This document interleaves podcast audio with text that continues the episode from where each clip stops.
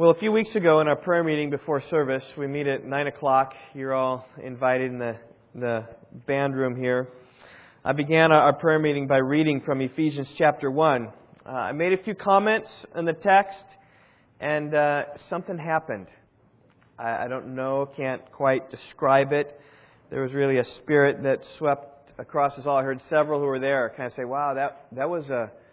Um, kind of different time. That was a good time. It was a very profitable time. And, and it was as if we all began to see the realities of life on earth for what it is, as if heaven opened and we got a, a glimpse of what, what um, glory is like. And prayers and things were shared that were appropriate to that end. And since that time, I've been thinking upon this prayer that Paul offered in Ephesians 1 and how critical really it is to our lives. And, and I thought about getting back to Hebrews this morning. Um, we're in Hebrews chapter 9, verses 23 through 28, but that's going to wait till next week. Just this morning, I have a, a burden from Ephesians 1. So if you haven't done so already, I invite you to open your Bibles to Ephesians.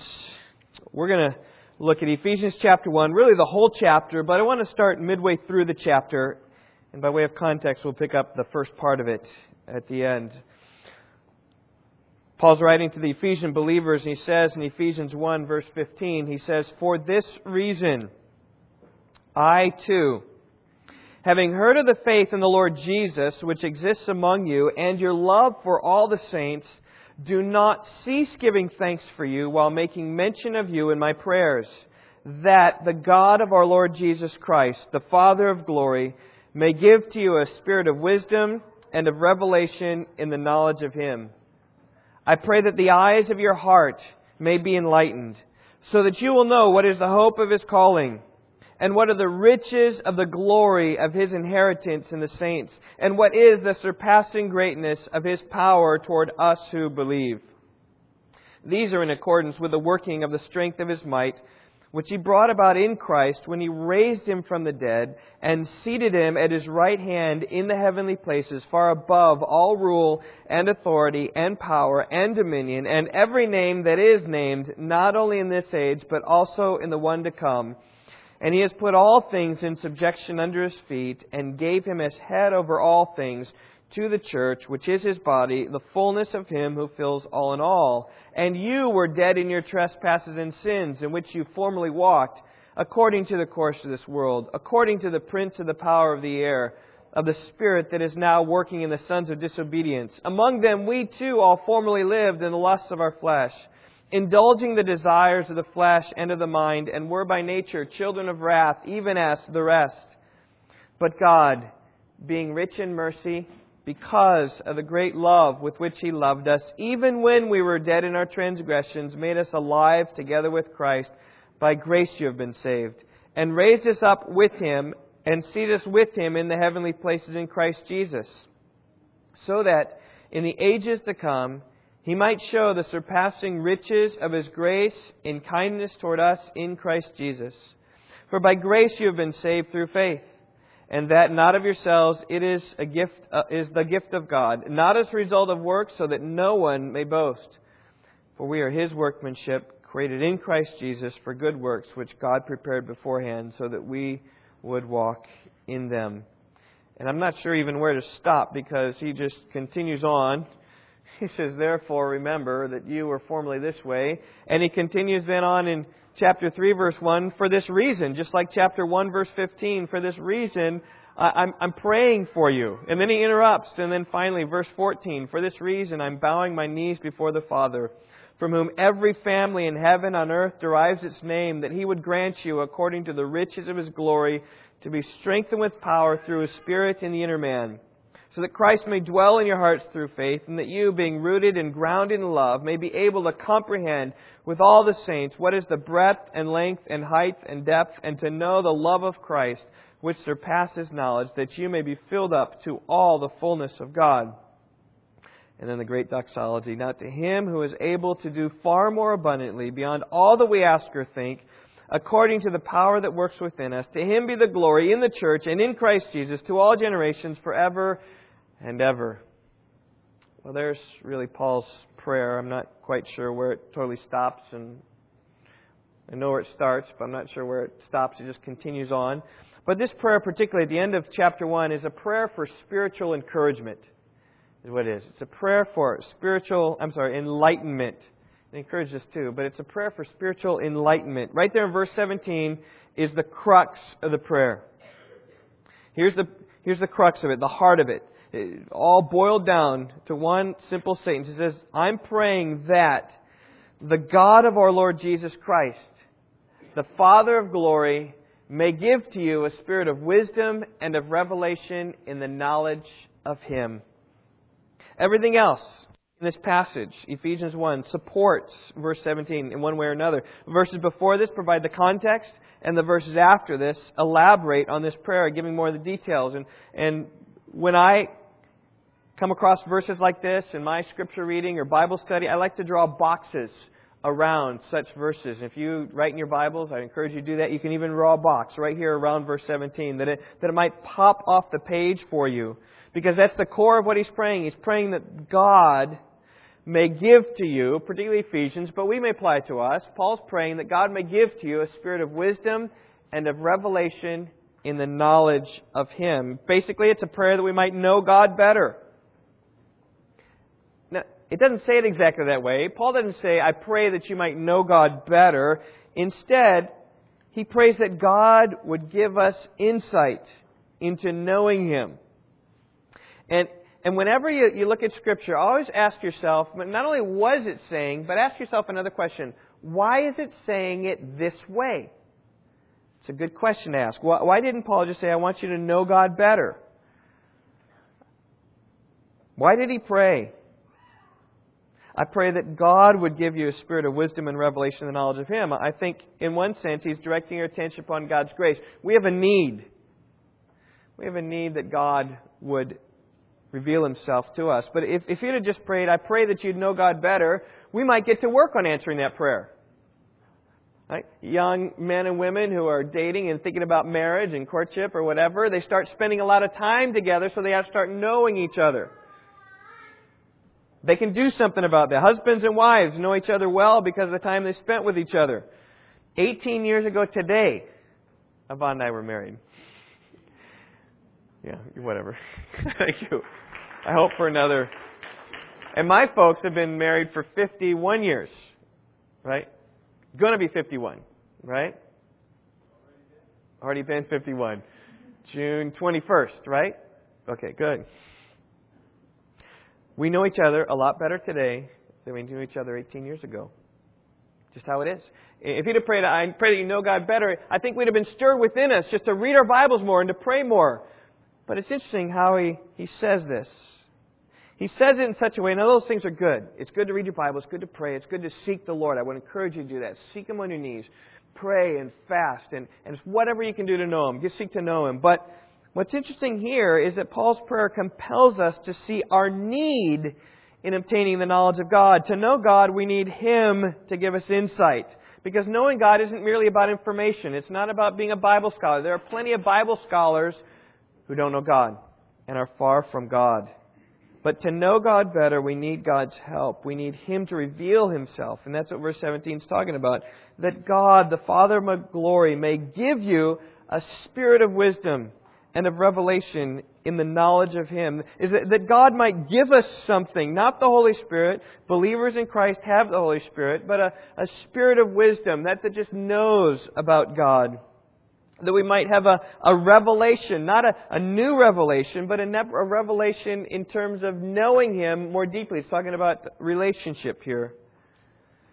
And it's really an appropriate prayer for Paul to pray, and it's appropriate prayer for us to really pray as well because one of the most difficult things of this life, and I trust all of you can attest to this, is to, to keep our minds upon the spiritual reality of our salvation.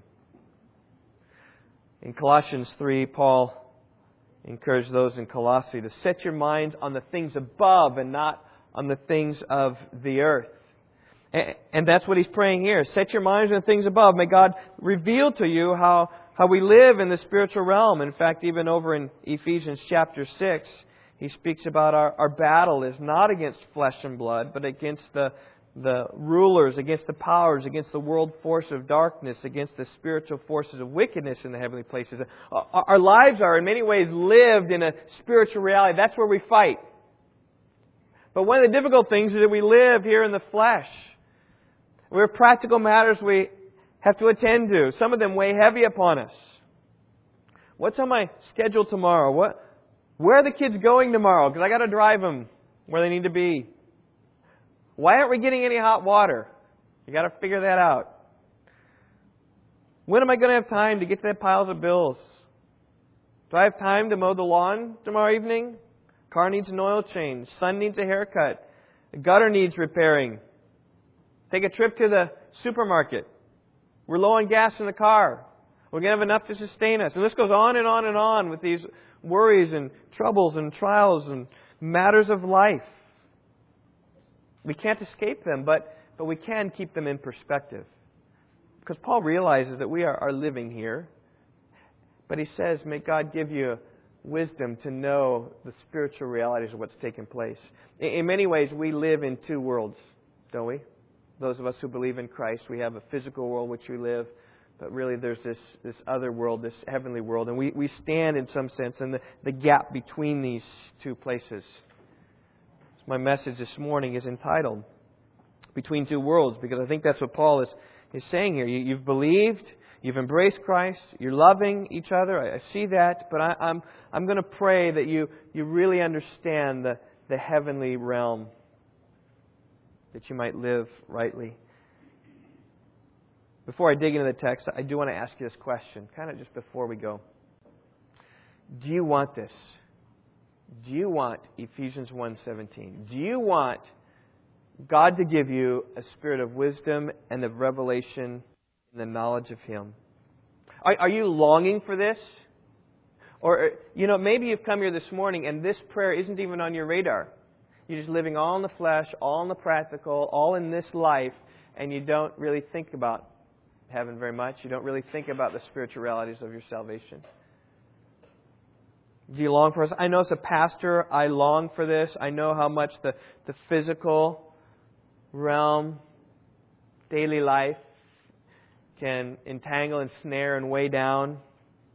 And I just I long for God's to see and understand God and who He is, and to know Him deeper. Remember what Paul says, Ephesians chapter three. This is one thing that I may know Him it's what I long for. I trust that's what you long for.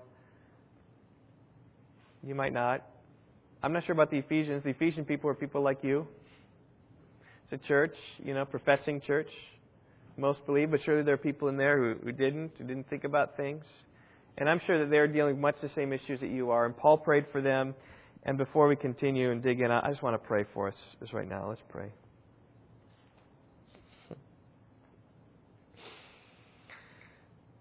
Lord, I would pray verse 17 for Rock Valley Bible Church. I pray that you would give us the spirit of wisdom and of revelation in the knowledge of you. Lord, I pray you'd open the eyes of our heart to see you in, in greater and greater ways. That we might know the hope that we have in heaven. We might know the, the calling that we have in Christ. We might know your, the greatness of your power. That, Lord, that the things on earth would grow strangely dim in the light of your glory and power and grace and calling and hope. That we would seek you. I, I pray for the cold heart this morning. Pray that by your grace you'd soften it to realize the, the importance of this. And, and really, God, I'm, I'm praying that you would right now come and bring a spirit of wisdom, revelation, the knowledge of you to all of us. For those of us who are walking in the Spirit and loving you this day, spurn us on more. And for those, those of us who are cold and lifeless, I pray you wake up, wake us up, startle us, show us the glories of, of our salvation, and press us on to you. May our lives reflect that. May we live differently. Pray in Jesus' name. Amen. All right, Ephesians 1 15. We just need to start there. Paul begins these words for this reason. Now, whenever you come across words like that in the scripture, you need to ask, okay, for what reason? Was it a reason before? It's because of all this, or is it something after? For this reason, da da da da da. And I, I do believe that what he's doing is he is looking back. Based upon what he's just said, in the first half of the chapter, he's saying, for this reason, in light of Ephesians 1, 1 through 14, in light of the salvation that we have in Christ, that's why I'm praying that you might know this. So, the first three words there, for this reason, really call us back to Ephesians 1 3 through 14 to ponder the salvation that God has provided for us. And as we do this, I, I just want you to know that this is going to come fast, okay? It's almost as if um, you, you're going to be standing, picture Hawaii, right? Mulders, you were there recently. We're the envy of all of us. But picture yourself in Hawaii, standing, you know, whatever, waist deep, thigh deep in the water, and, and are going to come crashing upon you, these waves, okay? And they're just going to come, and they're going to they're come, and you're going to get wet, and then it's going to suck out a little bit, and you're going to be chilled the air with the wind coming, and then it's going to come again, and you're going to get wet, soaked again. That's what Ephesians 1 is like. It's like these waves coming upon you, and they're going to come pretty fast.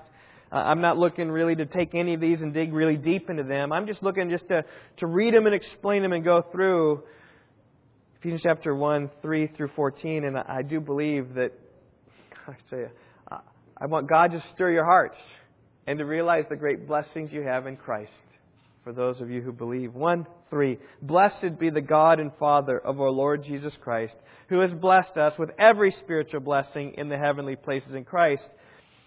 This sets the tone of the whole chapter. God is to be praised and God is to be blessed because He's blessed us with everything that there is to be blessed with in Jesus Christ.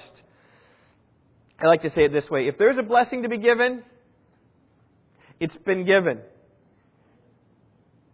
If, if God has something in heavenlies that, that's there in Christ, it is given to us.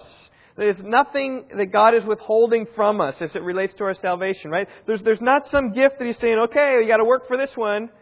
It's not something even he's saying, well, I'm going to wait until whatever. They believed in Christ for three years before I give this. No, everything we have, every blessing there is to be have is ours in Christ. And in all of Ephesians chapter 1 just explains all these blessings. He begins with the blessing of election. Verse 4.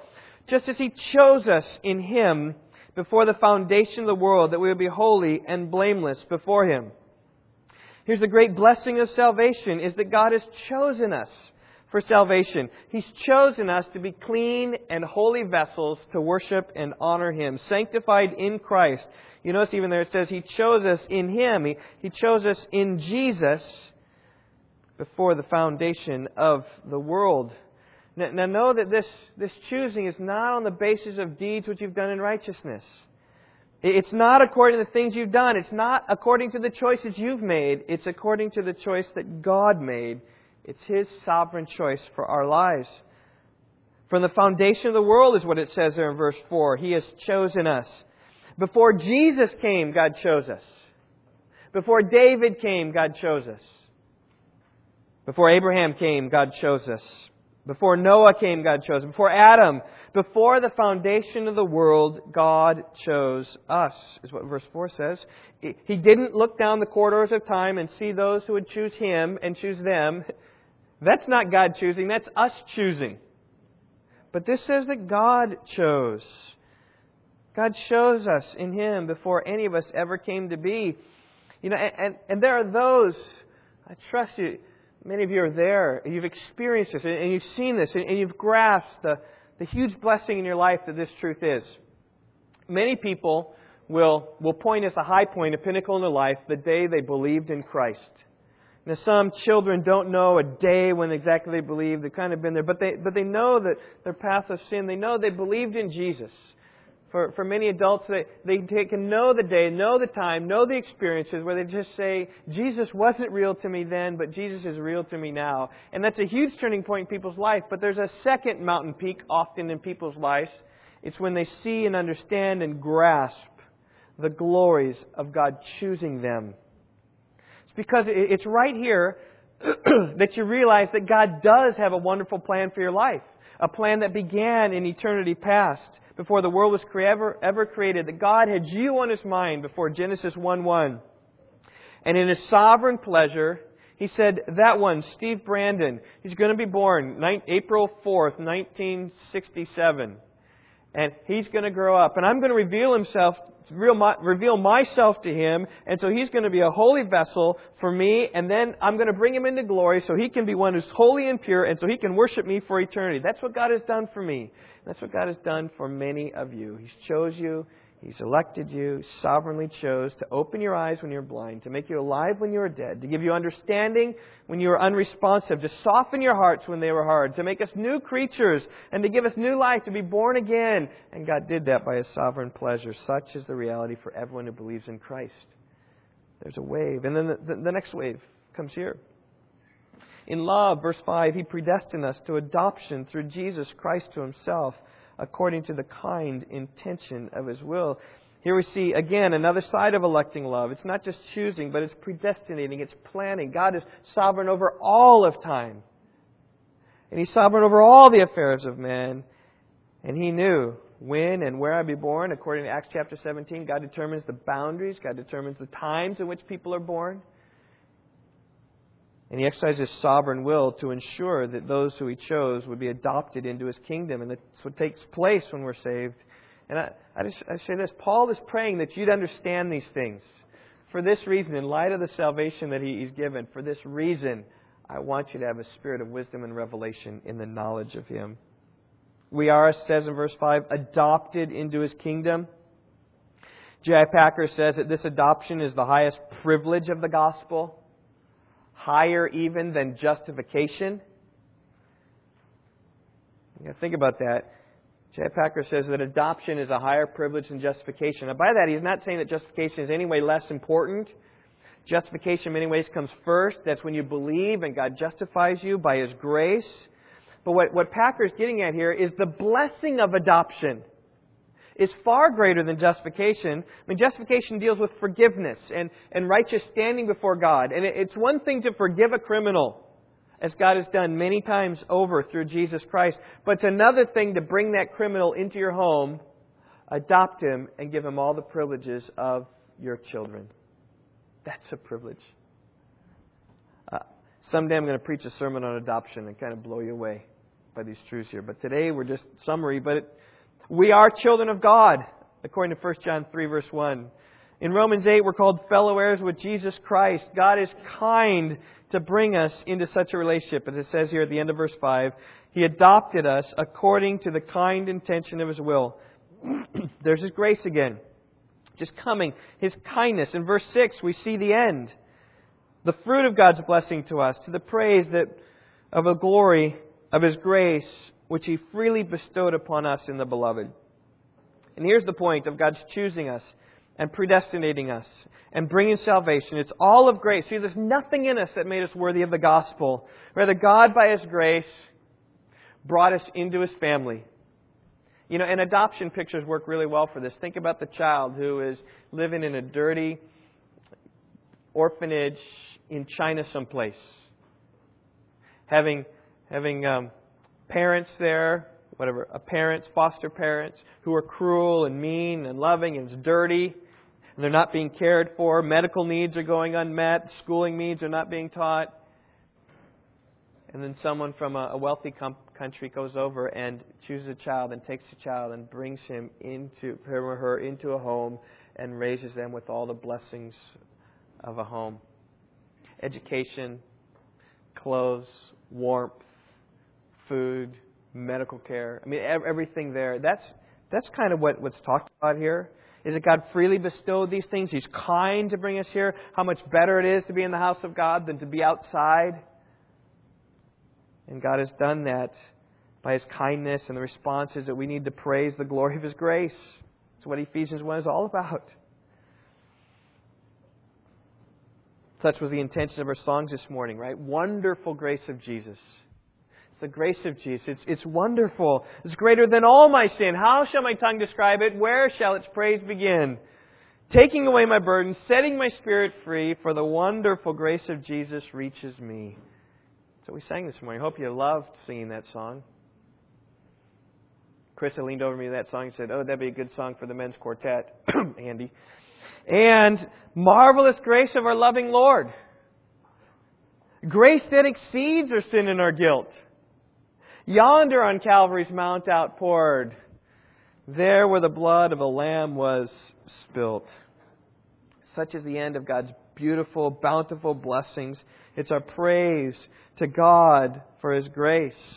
Well, verse 7 In Him, that is in Jesus, we have redemption through His blood, the forgiveness of our trespasses, according to the riches of His grace.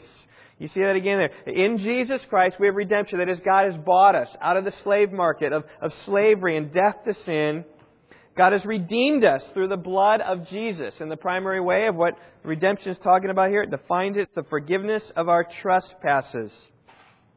That says is yes, we have sinned, yes, we have offended a holy God, but in Jesus we're forgiven and all those trespasses are gone. They are wiped away. He's bought us and brought us there. We're not forgiven because of works, but we're, we're, forgiven according to the riches of His grace.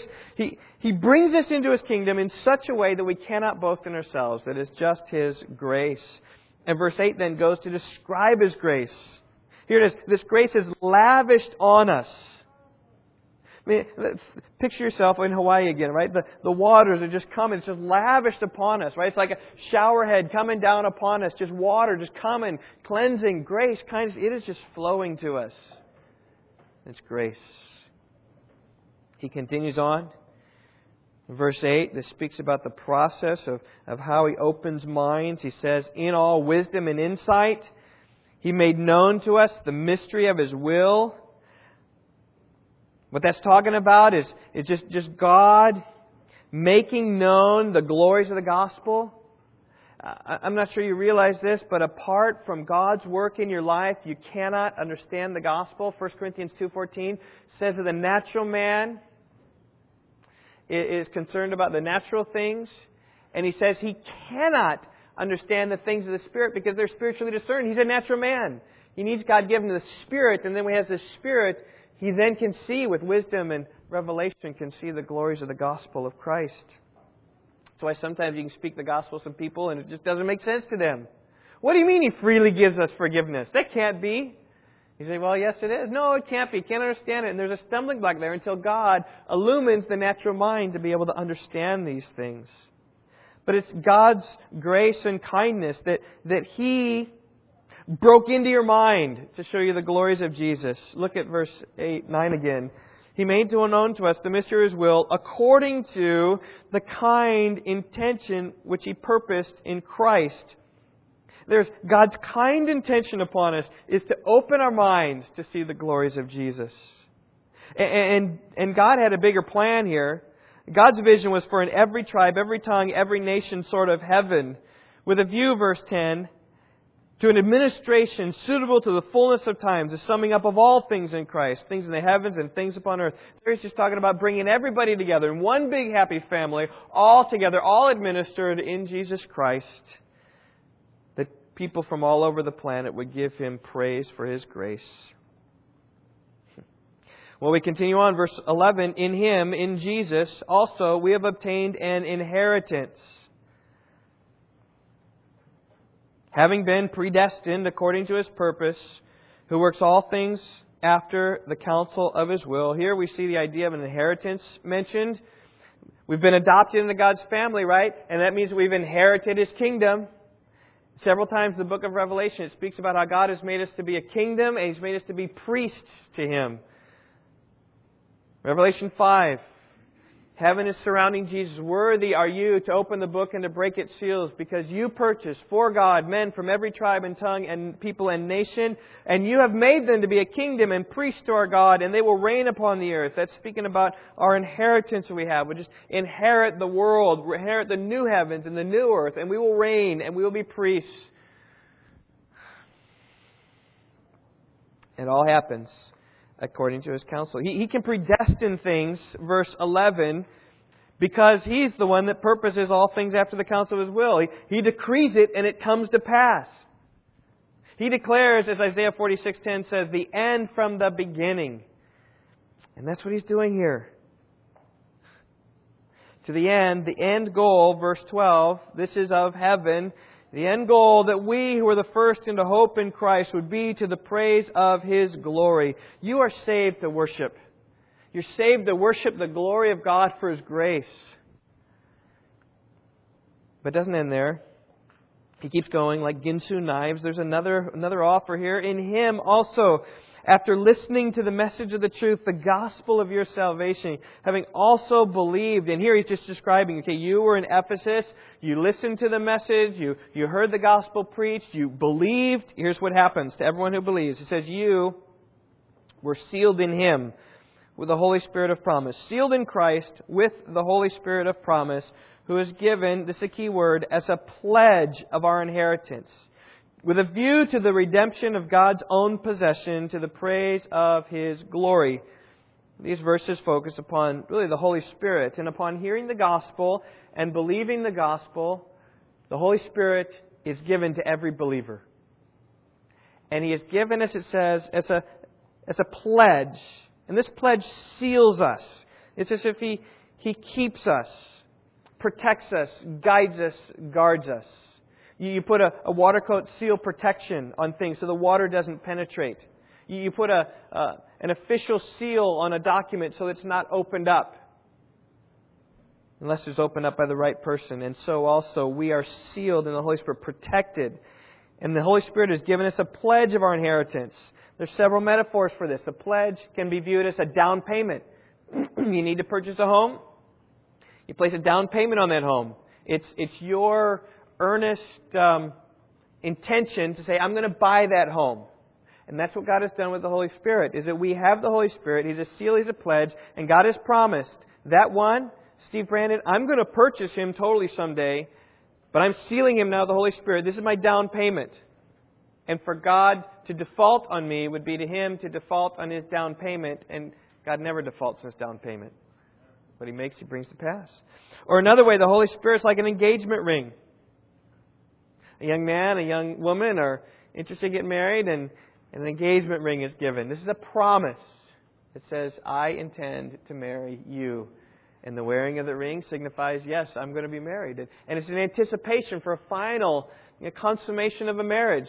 And that's exactly the picture of the church and Christ. Jesus has made the down payment, has given the Holy Spirit to us. It's like our, our engagement ring, and He promises that He will marry us. And when God makes a promise, He doesn't break it.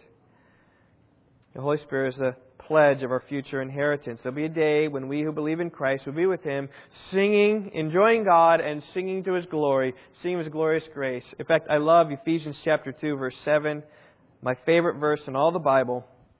God saves us by His grace so that in the ages to come, He might show the surpassing riches of His grace and kindness toward us in Christ Jesus. Everything that was measured out in the first half of Ephesians 1 we will will be testimonies to that grace someday in heaven, and we will say, God, I'm here because of your grace, and there's nothing in me that did it all.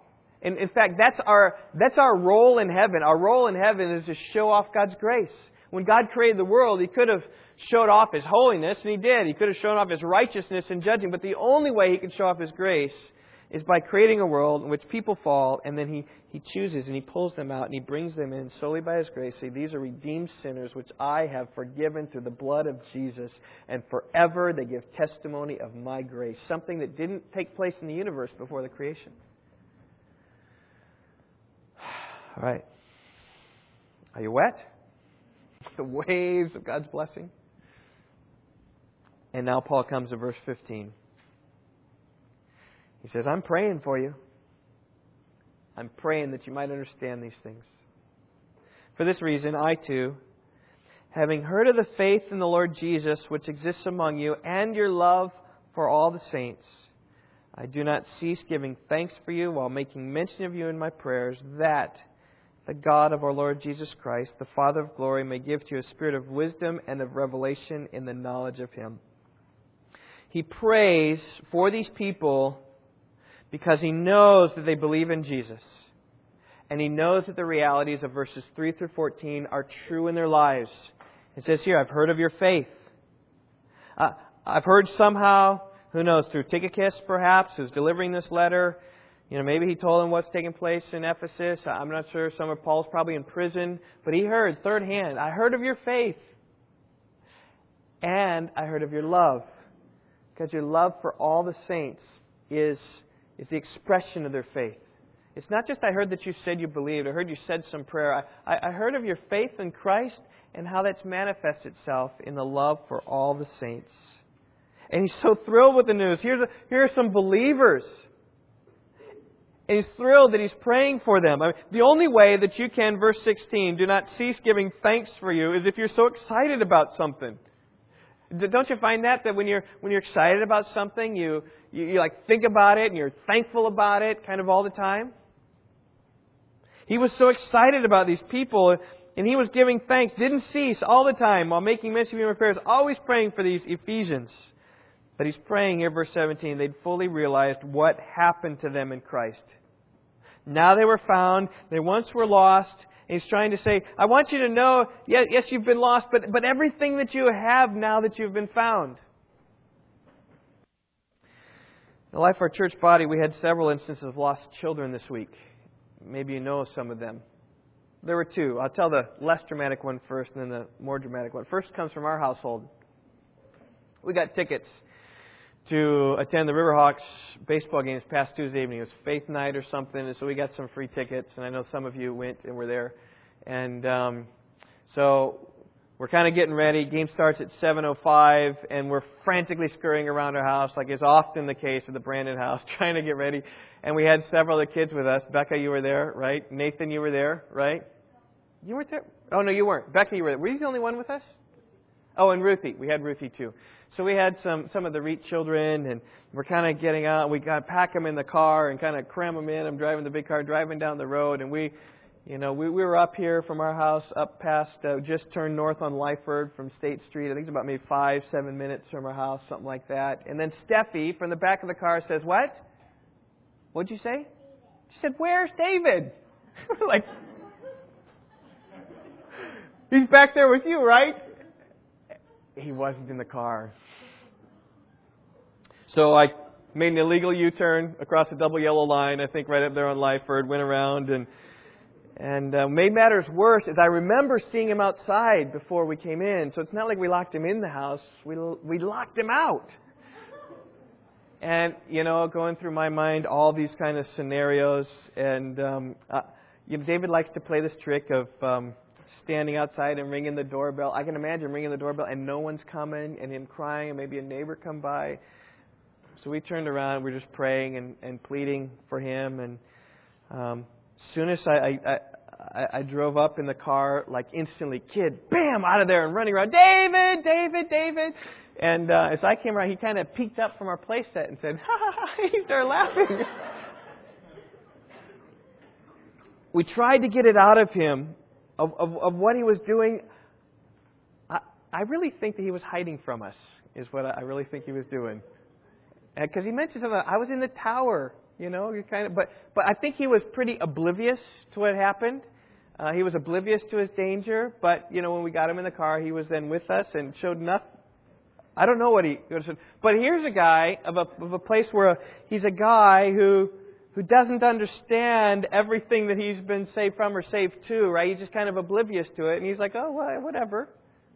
But I think if he'd realized how lost he was and realized then how saved he was, he might act differently. Next time the car's going, he's going to run out and come and get us. Well, that was one story. That's that's kind of humorous and kind of non non eventful. Another one came from the Weebies. Um, this is more dramatic. That's why this one comes second. Thursday, Maggie's taking her three children engaged out running by YMCA, and uh, as I as I think, you know, maybe uh, you all know, but she was she was walking uh, along with her two youngest, um, Noel and Eva, and uh, then Gage was riding his bike, and he'd ride up, and then he'd come back and ride up. And there was one time Maggie said, "Boy, he's getting pretty far. Next time he comes back, I'm going to tell him to keep closer." Well, they're right about the car, and so they walked to the car and found his bike there, and Gage was gone. And um, his bicycle was there, no sign of him. About five minutes of looking, running, you know, they're doing the same thing. Gage, Gage, are you here? Calls Darren. Darren says, call 911. Darren quit work, left work and came uh, to get there within a few minutes. Were nine squad cars, I think, is on the scene, maybe seven, or in the river, or one side of the river or the other side of the river, just kind of combing it, seeing what they could do. And to make a long story short, the police found Gage. Apparently, he'd gone up, parked his bike, and doubled back. Maggie says he thinks that she went around a building when he went around a building, and he just kept walking and trying to find her. And um, apparently, there's a kind woman, the discerning eye, saw what was happening, talked to Gage, got his phone number, his address, called, and, and a police officer finally came up to uh, to help out the situation. And and then Maggie said, "Best was the news that came back and says we found him." She said, "That was the best move." But but from from losing him to getting him back it was about 40 minutes, she said. Okay, for us, it was like seven, ten minutes, who knows. 40 minutes. And just, I, I asked Maggie yesterday in music practice, I said, How, how'd you do? And she said, just really praying and trusting the Lord. It was really good. But the point of my illustration is this. What, what do you think about, about Gage? Gage somewhat didn't totally realize what was going on, didn't let it show, but uh, there were some things. I think he was faced by it a little bit. And, and I think that the, the, the greater the story about how, how lost you were and how you're found, you, you'll see that and understand of the glories of salvation that you have. And, and we don't know how much Gage and David know about their rescue, but to the extent that you are saved from some great perilous situation, you are always thankful and always cautious the next time you're in a situation. My bet is that Gage, next time they walk, is going to stay real close to Maggie. And Paul's heart here is, it says this I've heard you believe. I heard you've been rescued from your sin. I want you to know how great your rescue was and how great God's grace was in your rescue. And how much better things are now than what you had before. And Paul's longing for their heart is they might know, verse 17, that the God of our Lord Jesus Christ, the Father of glory, may give you a spirit of wisdom and a revelation in the knowledge of Him.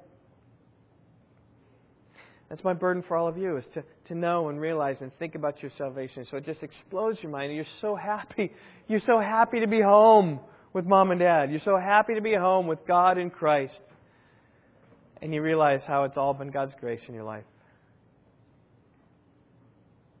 Well, let's pick the prayer apart. Verse 17 is the summary, 18 through 23 are the specifics. And again, I'm just going to run through these just like I ran through chapter 1. We're not looking to dig into any of these. Just kind of give you an overall scope of things today as we live between two worlds. Paul prays this I pray that the eyes of your heart may be enlightened. Now, again, why does he say it this way? He could have just said, I pray you understand. But he prays the eyes of your heart may be enlightened. Of course, our hearts don't have eyes. Our hearts have never seen the light of day. Have you realized this? Your heart works in perfect darkness. Doesn't need light to work. Just lub dub, lub dub, lub dub. Just keeps going. Doesn't have eyes, doesn't need eyes. What's he talking about here? It's not it's not talking about light. He's talking about our inner person, right? He's talking about our minds, our wills, and emotions. And our inner being, though, doesn't have eyes either, but we understand what he's talking about, right? The eyes are the windows to the soul. Just I think what he's talking about there is a little bit like that. An inner man grasping and seeing and discerning and understanding and feeling the realities of every blessing that we have in Christ. Paul's prayer here that the eyes of heart may be enlightened is a bit like Elisha's prayer. You remember when uh, Elisha was there with his servant and they're surrounded by the Arameans? And his servant is real distraught and worried. He says, Elisha, they're all around us. Remember what he said? Said, Oh God, I pray, open his eyes that he may see. And then God opened the servant's eyes, and he saw that though the Arameans were surrounding the camp, there was a greater army surrounding the mountains, surrounding them as well. And they were perfectly safe. You can read about it in 2 Kings chapter 6. Seeing true reality is what Paul's getting at here. I want you to see the true reality. I want you to see the warriors behind there, the chariots of fire all around Elisha. And that's Paul's prayer. I want the eyes of your heart to be enlightened. I want the eyes of your heart to, to really know, to really be illumined. See, think about this. The problem with the unsaved is that Satan has blinded the minds of the unbelieving that they might not see the light of the gospel, the glory of Christ. That's a quote of 2 Corinthians 4 4, that they might not see the light of the gospel, the glory of Christ. What's, what's our problem as Christians? As believers in Jesus, let me put it this way our problem is that our eyes are often blinded to see the light of the glories of the gospel of Christ. Oh, we see the gospel, but we don't see the glories of the gospel. And that's what Paul's praying here. He's praying that you see how great is your salvation, how great are the glories of the gospel. He gives us three things that he, particularly he's praying for. What's the hope of your calling? He's praying for hope. What are the riches of the glory of his inheritance in the saints? He's praying that you understand riches. Verse 19, what's the surpassing greatness of his power toward us who believe? Wants you to understand power great specificity in this prayer. He doesn't say just God open their minds to see specific. He says, I want them to know hope. I want them to know the riches. I want them to know of your power. Right? Specific things he wants them to know. Let's take them one by one. What's the hope of his calling? Paul wants us to know.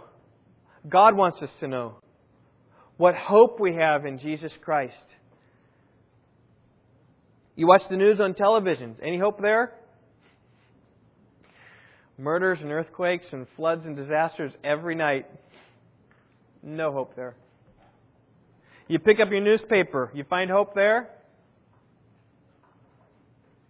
Nope, Cubs still losing. Well, no hope there. No, same thing. You read the Wall Street Journal, you find hope there? Phil? Yeah, long term hope there is, certainly, but but no, just BP oil crisis. You know, you just read of um, China's going down, markets going down, all, all this kind of stuff. That's what you hear of. Disaster, dollar shrinking. There's no hope in any of these places, but there is hope in heaven. The hope of His calling. Think about the hope of heaven. I saw a new heaven and a new earth. This is our hope. For the first heaven, the first earth had passed away. There's no longer any sea. And I saw the holy city, Jerusalem, coming down out of heaven from God, having the glory of God. And I heard a voice from heaven, from the throne, saying, Behold, the tabernacle of God is among men, and he will dwell among them, and they shall be his people, and God himself will be among them. And there'll be no more crying, and no more tears, and no more weeping and mourning. What it says. No more weeping or mourning or crying or pain. The first things, that's these things, have passed away. Behold, I'm making all things new, is what he who sits on the throne says. There's hope there. No more medical problems. No more tears. No more death. No more mourning. No more crying. No more broken bones. No more toothaches. No more headaches. No more arthritis. No more disease. Everything is new. Do you like that new smell? Yeah, I hope you do. The smell of new carpet. I was reminded yesterday, is working on a little carpet bed for David when we go out to California this summer. And uh, kind of had some old remnants pushed up, and, and she made this thing. It smelled like new carpet. It was like, yeah, I like that smell. You like the smell of new paint? New construction, the, the pine sawdust that kind of comes. You smell that? It smells nice. Smell of a new refrigerator, right? You open it up and no stench in there, but just kind of this clean, sterile, plasticky smell. That's the smell of heaven. There's no dirty garbage smell in heaven. We have a garbage can right now that needs desperately some Lysol. Bad. Oh man. None of that. That's all gone. Everything's new. It's like you get a new garbage can every week, right? When they, they come to take the garbage away, if there is garbage, they just take the whole can and give you a new can. Because everything's new. That comes in a new garbage truck, so it doesn't stink. The, the brakes don't squeak. You don't hear all that. It's all new. I mean, you just start imagining the hope of our calling. No more marriage problems. No more broken relationships. No more unemployment. No more tragedy. No more car accidents. No more plane crashes. No more tsunamis and earthquakes and fires and tornadoes and hurricanes. That's our hope. It's not Pollyanna. Revelation 21, verse 5 says, He who sits on the throne said, Write, for these words are faithful and true. This is true. This is a hope. Our hope of our calling isn't some wish it's a solid faith and belief in the, the calling.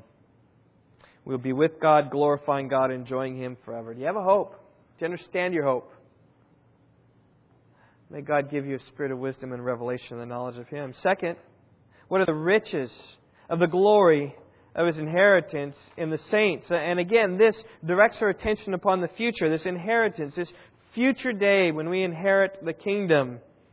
And in many ways, this, this is talking just about the riches of heaven.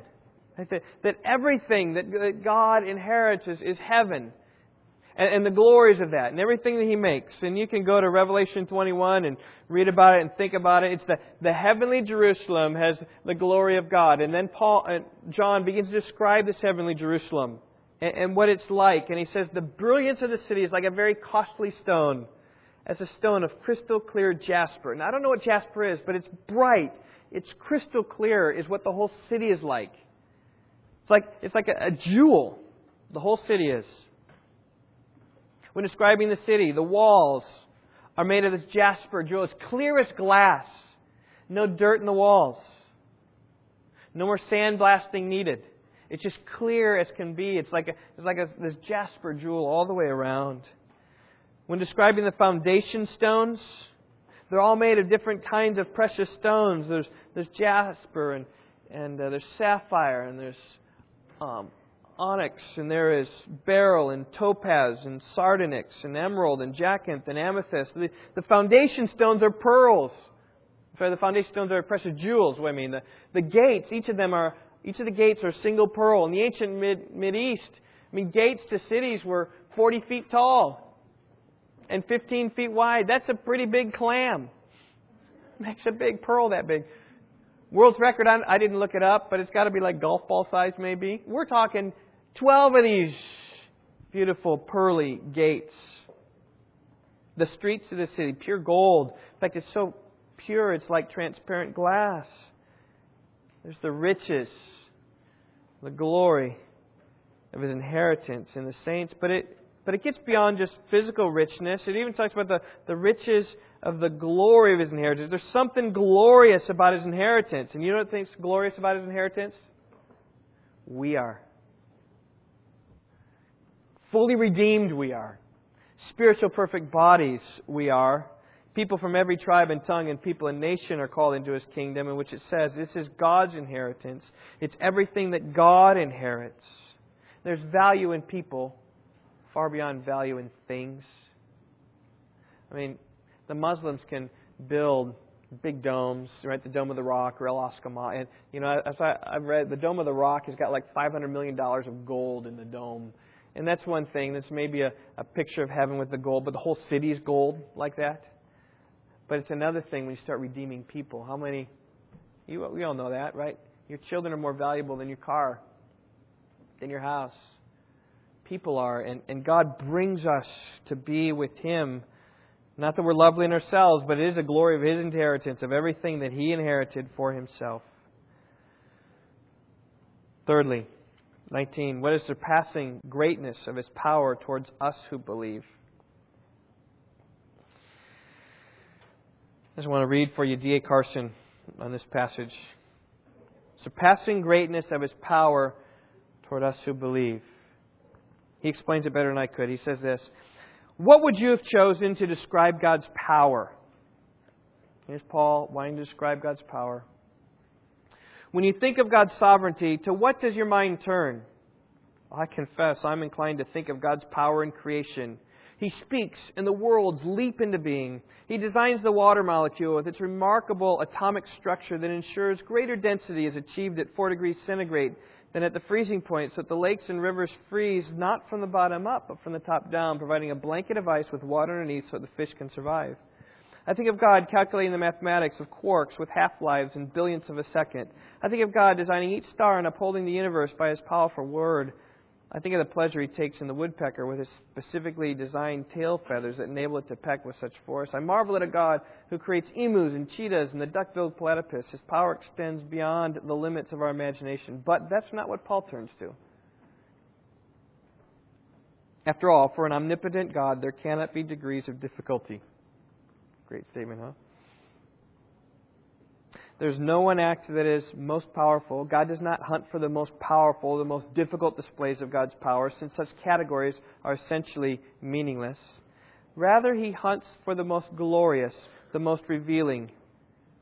As a result, he focuses on three events. He mentions the power exerted when Christ was raised from the dead. He mentions the power displayed in the exalted Christ. And he declares the power exercised by Christ over everything. That's what he mentions. It's a great quote, huh? He shows forth his power not in all the intricacies of creation, but in what he did in Jesus. And you can see it right there in verse 19. I want you to know God gave you a spirit of wisdom and revelation in the power of his greatness toward us who believe, in accordance with the working of the strength of his might, which he brought about in Christ when he raised him from the dead and seated him at his right hand in the heavenly places, far above all rule and authority and power and dominion, every name that is named, not only in this age, but also in the one to come. And he put all things in subjection under his feet, and gave him as head over all things to the church, which is his body, the fullness of him who fills all in all. Raising Jesus from the dead is a display of God's power. He took a corpse that was badly beaten and bruised and breathed life into it. We celebrate it every Easter, right? The, the raising of Jesus from the dead is a demonstration of God's lovely power. Next one says, seated in the heavenly places a display of God's power. God, God rules the universe, and He can put anyone in power that He wants. It says here that Jesus is the one who's head over all. He rules over all things, over every rule and every authority and every power and every dominion, not only in this age, but also in the age to come. Any, you name a sovereign, and I'll say Jesus is sovereign over that sovereign. Christ rules and reigns over all. But notice in verse 19, this is what's caught me. What's the surpassing greatness of his power toward us who believe? It's, it's toward us. This is, this is not just the power in creation where, you know, as D.A. Carson says, the woodpecker. That, that's not toward us. Paul chose something, I think as it relates to salvation, the power of God is directed toward us. Over in Ephesians chapter 2, verse 6, you'll realize that we are right now raised up with Jesus we are seated with him in the heavenly places in Christ. I don't understand that, all right? But there's a sense where we're, again, between two worlds, right? We're raised up and seated with Jesus, though we're here on the earth. And Paul's trying to get us to see how great a glory of our salvation is. And that's the reality of it. Everything that God was for Jesus, He is for us. He was seated above all. He was raised seated above all. And so also we are raised up and seated with all. It's really unfathomable. All right, now comes down to the big so what. Okay, then all that. I don't know if I've had any application of my message so far. I trust your heart's been blessed, though, have they? I trust they have been. But here's the application. What would be the effect if such a prayer, what would be the effect in your life if such a prayer were answered?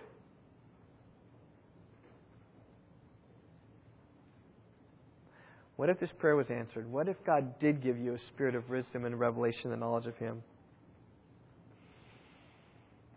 I just let your mind run with that. What would happen? We would be so heavenly minded that we would be awesomely earthly good. That's probably what happened. We would live more victorious lives. I spent much of this week with some pastors in 2 Timothy, chapter 2 Timothy. And uh, very interesting, Paul was in prison, um, deserted by all. Think about this. Paul says, the end of 2 Timothy 4, make every effort to come to me soon, for Demas, having loved this present world, has deserted me and gone to Thessalonica. And, and then even he speaks here about how they all deserted me. I'm not sure if it's in chapter 1 or chapter 4. I, I forget where. Yeah, yeah here. Um, chapter 1, verse 15 of 2 Timothy, you are aware of the fact that all who are in Asia turned away from me, among whom are Phygelus and Hermogenes. Picture Paul. Paul died about like Jesus died. When Jesus died, he had 12 followers. And they weren't even so faithful. When, when Paul died, he said, All in Asia deserted me. He says, Here I am. I'm lonely in my cell. Demas loved the present world. He left me.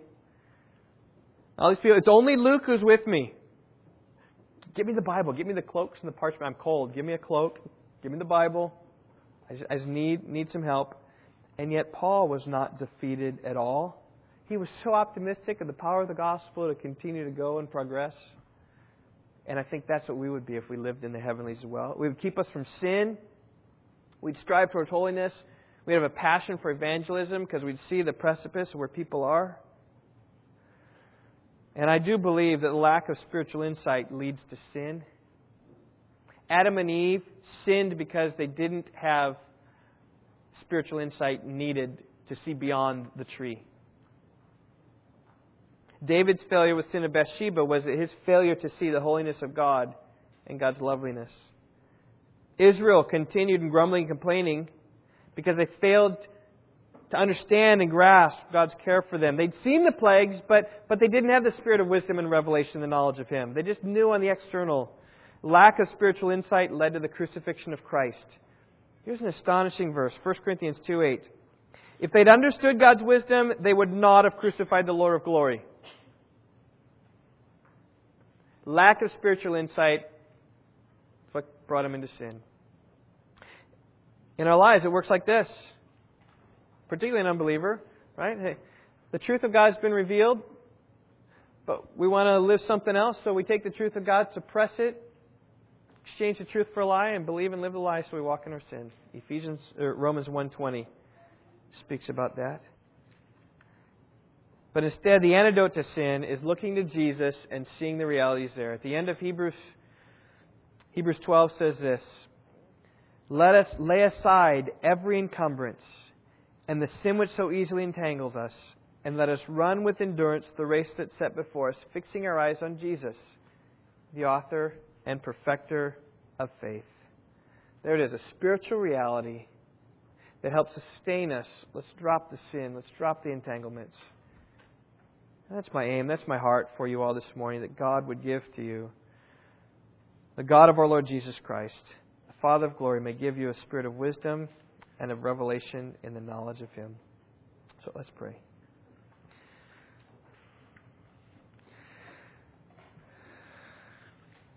Lord, I would pray that you would give us this. I pray you would answer your prayer, this prayer.